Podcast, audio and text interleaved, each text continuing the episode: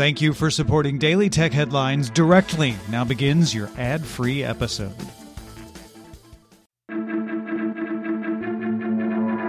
These are the Daily Tech Headlines for Friday, July 19th, 2019. I'm Rich Stroffolino. On July 18th, the city of Orlando ended the second phase of its pilot to test Amazon's real-time face detection service, Rekognition.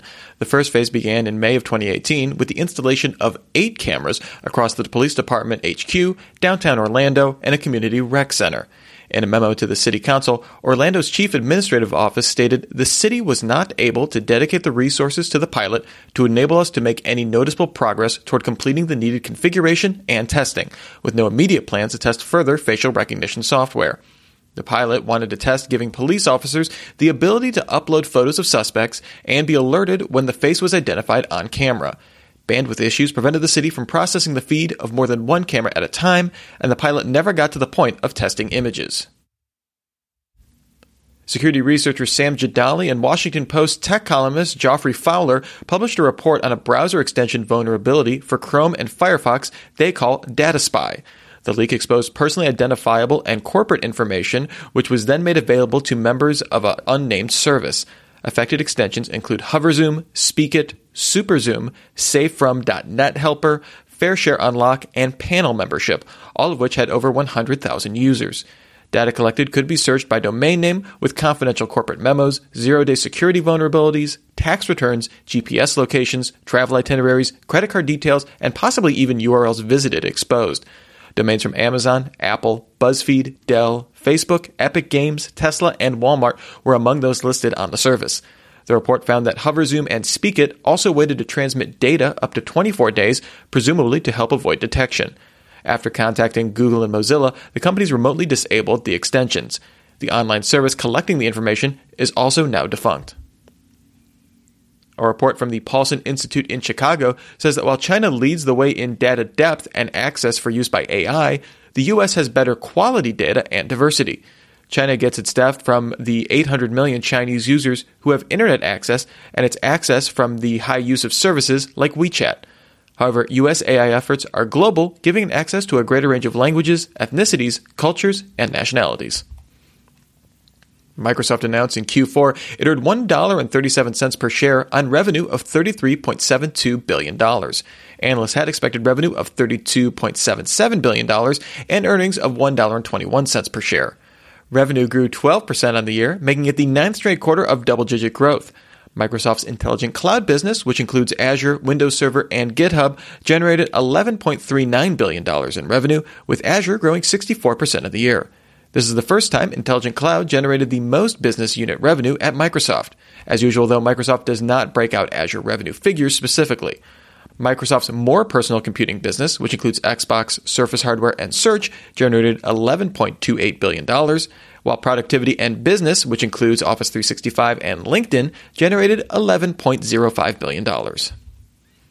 Version 76 of Google's Chrome browser will fix an unintended loophole that allows sites to determine if a visitor is using an incognito window.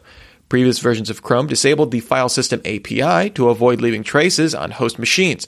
However, sites could check the availability of the API and if they received an error, assume incognito mode was used. The new version will modify the file system API to avoid the issue. Chrome 76 rolls out on July 30th. Google also announced increases in its bug bounty programs paid from its Chrome Vulnerability Rewards program. The maximum baseline reward amount increases from $5,000 to $15,000, while the maximum reward for a high quality report doubles to $30,000. Researchers contributing to the Chrome Fuzzer program rewards also doubled, now up to $1,000. Google also created new categories for security bugs in firmware and lock screen bypasses, as well as offering a $150,000 bounty for exploit chains that can compromise a Chromebook or Chromebox with persistence in guest mode.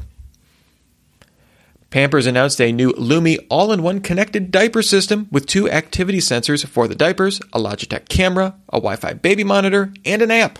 Lumi's sensor detects and monitors a wider, more visible blue stripe on the outside of specially made diapers to detect wetness. There's a comparable Monit smart diaper sensor in Korea that can be attached to any diaper. The body cam measures temperature and humidity and serves as a hub for the activity sensors. The app takes all this data to view activity trends.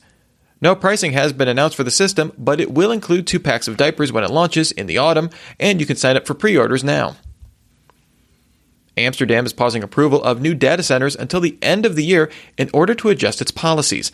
Amsterdam believes it has more data centers than any other major city in the world because of its low taxes and cheap electricity. But the city uh, worries that it's being put too much strain on power networks and property management. Amsterdam is home to about one third of the data centers in Europe.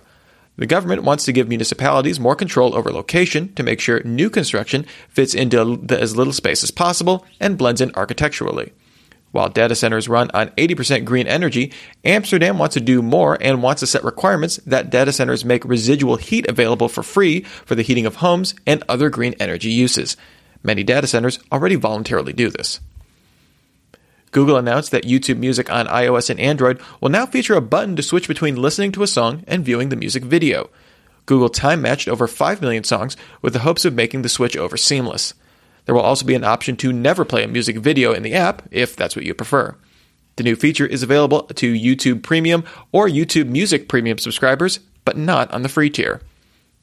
And finally, Huawei's SVP Catherine Chen stated that the company's Hongmeng operating system isn't being designed as a replacement for Android and will focus on industrial uses, specifically IoT. Huawei Communications VP Andrew Williamson told Reuters in June that Hongmeng was being tested as an Android replacement that could be in place in months following a potential blacklisting. For more discussion of the tech news of the day, remember to subscribe to Daily Tech News Show at dailytechnewsshow.com and remember to rate and review Daily Tech headlines wherever you get your podcasts. Thanks for listening. We'll talk to you next time. And from all of us here at Daily Tech Headlines, remember, have a super sparkly day.